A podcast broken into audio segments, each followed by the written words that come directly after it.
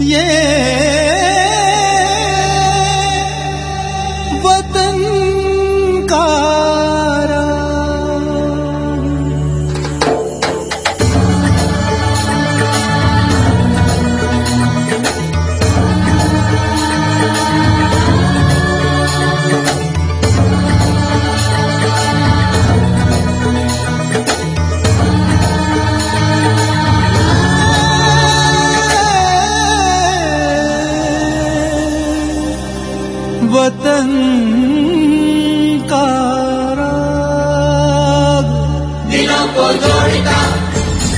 इतिहास मोड़ता दिलों को जोड़ता इतिहास मोड़ता बेटा धरती को।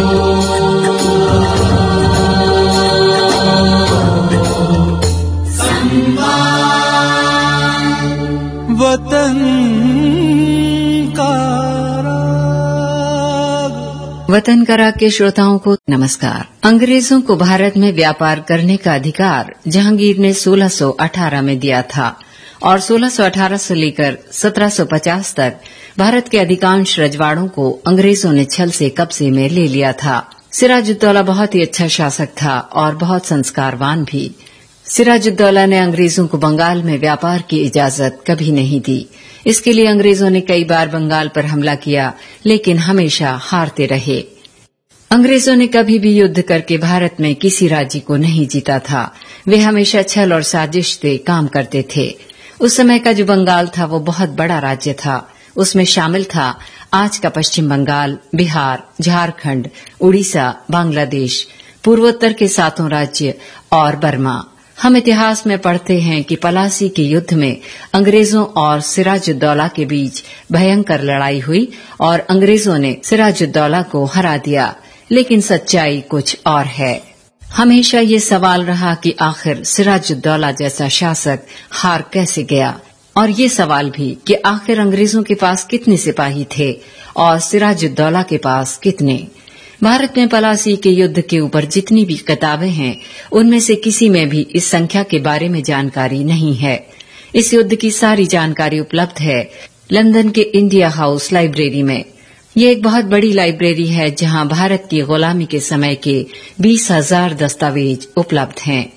इसमें उपलब्ध दस्तावेजों के हिसाब से अंग्रेज़ों के पास पलासी के युद्ध के समय मात्र साढ़े तीन सौ सिपाही थे और सिराजुद्दौला के पास अठारह हज़ार सिपाही। किसी के भी लिए ये समझना मुश्किल नहीं है कि एक तरफ़ जहाँ साढ़े तीन सौ सिपाही हों और दूसरी तरफ़ अठारह हज़ार सिपाही तो युद्ध कौन जीतेगा? लेकिन साढ़े तीन सौ सिपाही वाले अंग्रेज़ जीत गए और अठारह हज़ार सिपाही वाला सिराजुद्दौला हार गया। अंग्रेज़ों के हाउस ऑफ़ कॉमन में ये कहा जाता था कि अंग्रेज़ों के पाँच सिपाही भारत के एक सिपाही के बराबर थे। तो सवाल ये उठता है कि इतने मज़बूत अठारह हज़ार सिपाही, उन कमज़ोर साढ़े तीन सौ सिपाहियों से हार कैसे गए? किसी से मांग कर दे, मोल ले कर दे चुरा कर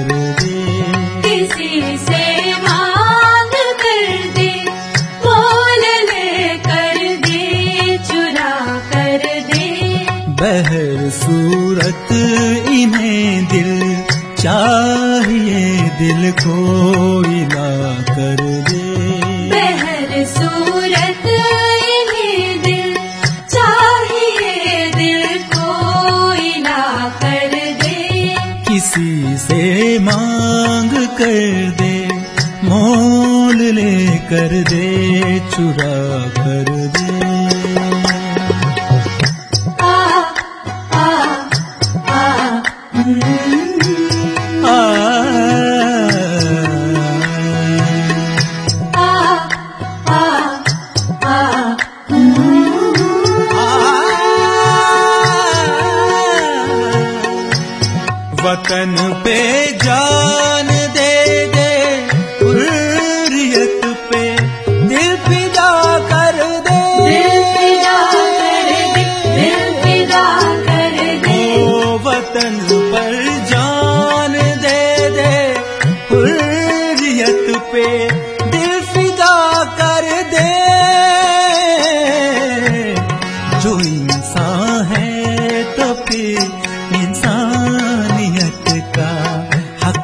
अदा कर दे।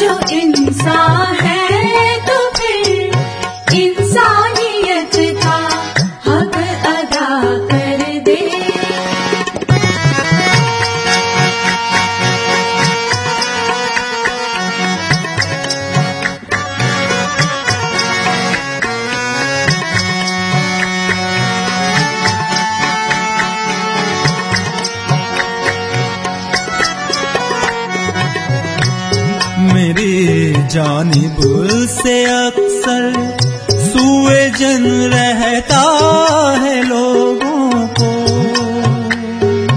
रहता है लोगों को हाजी लोगों को। मेरी जानब से अक्सर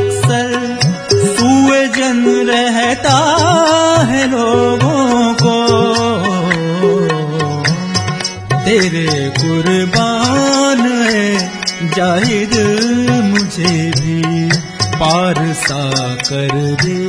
तेरे कुर्बान जाहिद मुझे भी पार सा कर दे। किसी से मांग कर दे मोल ले कर दे चुरा कर दे।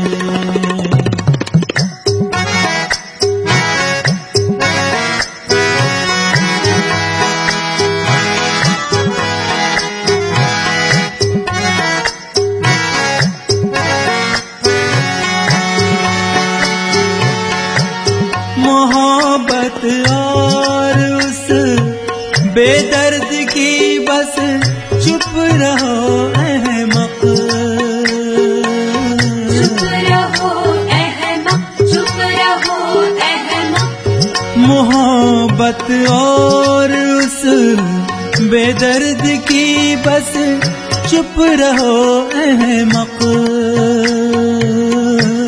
वो सुन पाए कहीं ये बात तो आफत बरपा कर दे। वो सुन पाए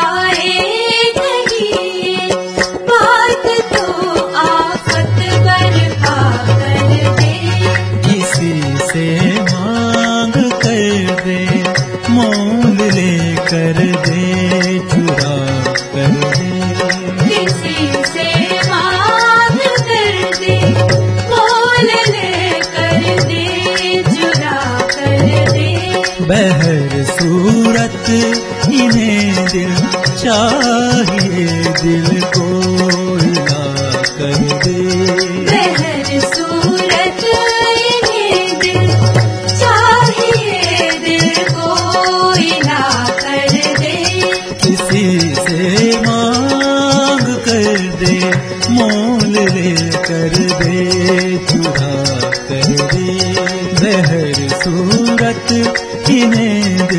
दिल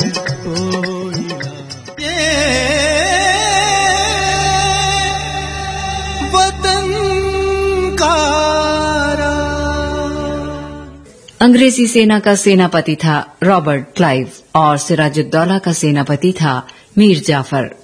रॉबर्ट क्लाइव ये जानता था कि आमने सामने का युद्ध हुआ तो एक घंटा भी नहीं लगेगा और अंग्रेज़ युद्ध हार जाएँगे।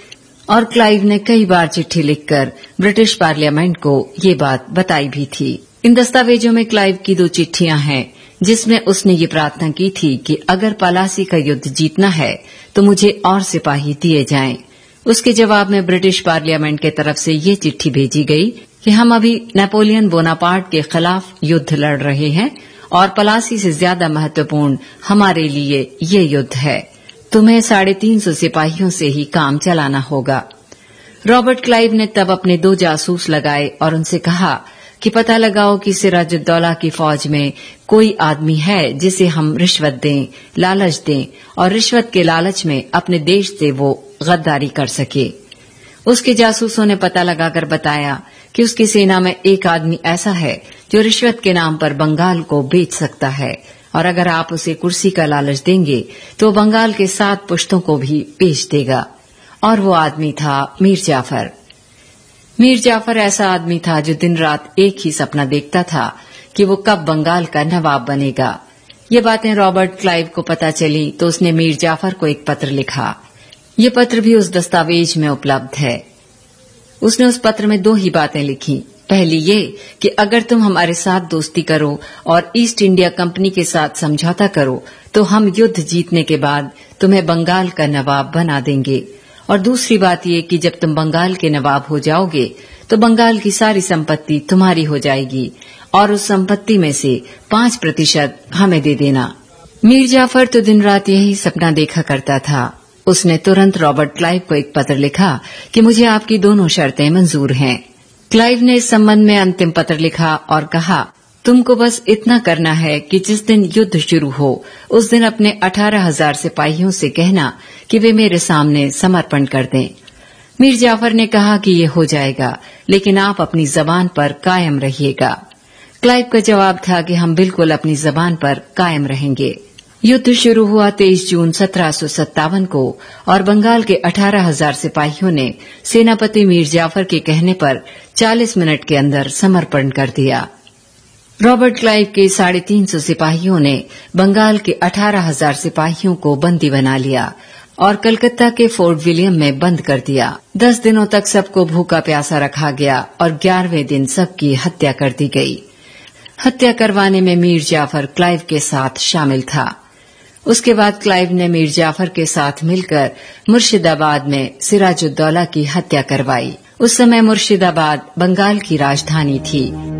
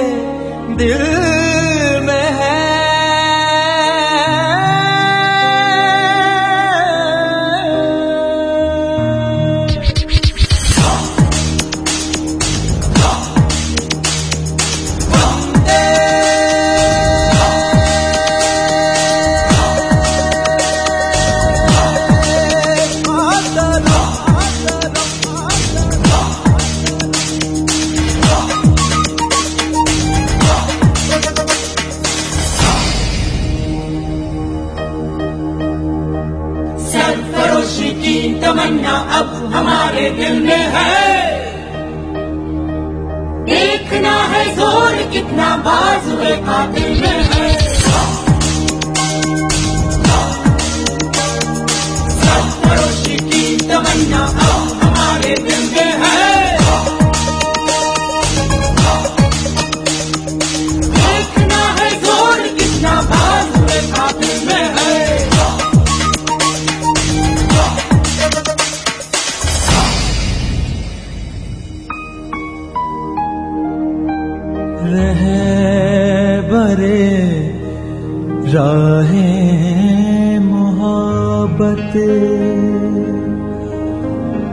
रह न जाना राह में।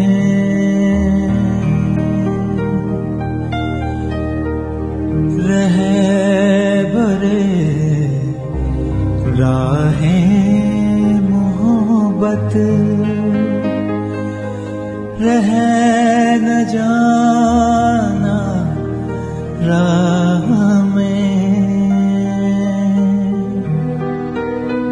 लज्जते सहरा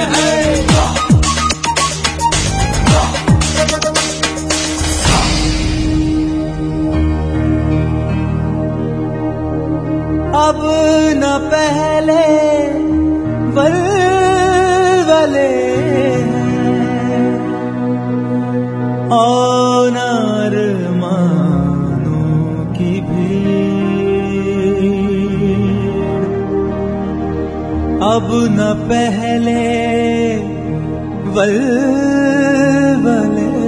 हैं। और न अरमानों की भी। सिर्फ़ मर मिटने की हसरत। इस दिले बिस्मिल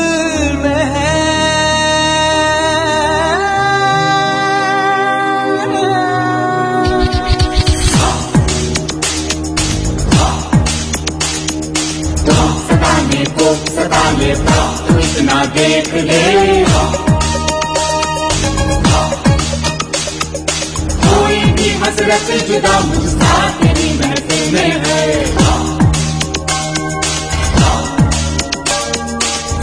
पड़ोसी की तमन्ना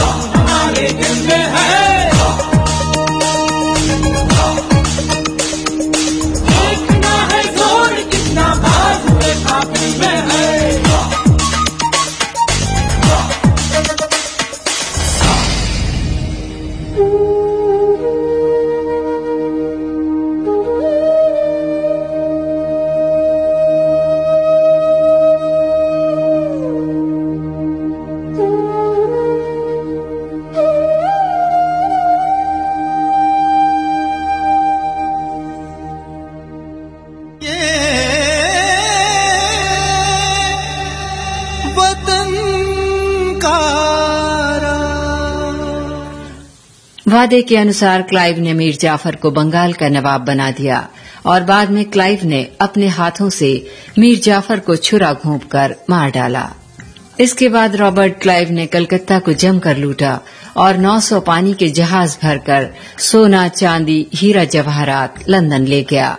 वहाँ की संसद में जब क्लाइव गया तो वहाँ के प्रधानमंत्री ने उससे पूछा कि क्या तुम सारे भारत को लूट कर लाए हो? तो क्लाइव ने कहा कि नहीं मैंने तो भारत के एक शहर कलकत्ता को लूटा है। फिर उससे पूछा गया कि ये सारा सामान कितना होगा। तो क्लाइव ने कहा, मैंने इसकी गणना तो नहीं की, लेकिन करीब एक हज़ार मिलियन स्टर्लिंग पाउंड का होगा ये सब। उस समय के स्टर्लिंग पाउंड की कीमत में आज 300 गुना कमी आई है। और आज के हिसाब से अगर उसका मूल्यांकन किया जाए तो शायद हमारा कैलकुलेटर फेल हो जाएगा। रॉबर्ट क्लाइव ऐसा करने वाला अकेला नहीं था। ऐसे चौरासी अधिकारी भारत आए थे और सबने भारत को बेहिसाब लूटा। काश पलासी के युद्ध में मीर जाफ़र की भूमिका ये न रही होती कि अंग्रेज़ों आओ, तुम्हारा स्वागत है इस देश में। तुम्हें जितना लूटना है लूटो, बस मुझे कुछ पैसा दे दो और एक कुर्सी दे दो।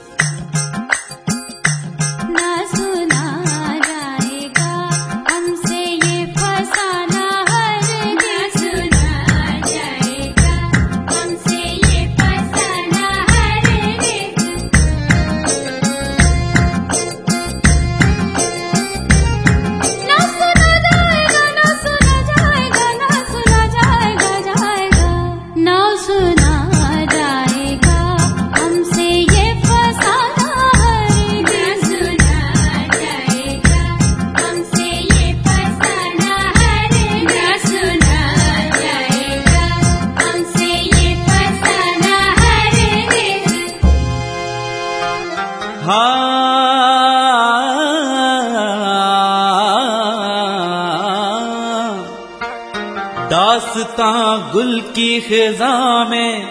ना सुना बुलबुल। दास्तां गुल की खिजा में ना सुना बुलबुल।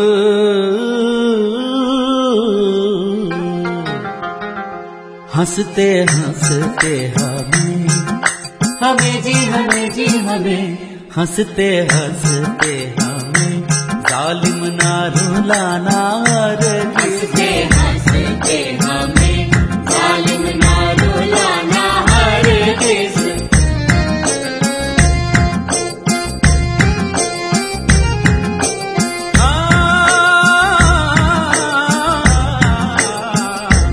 हँसते हँसते हमें।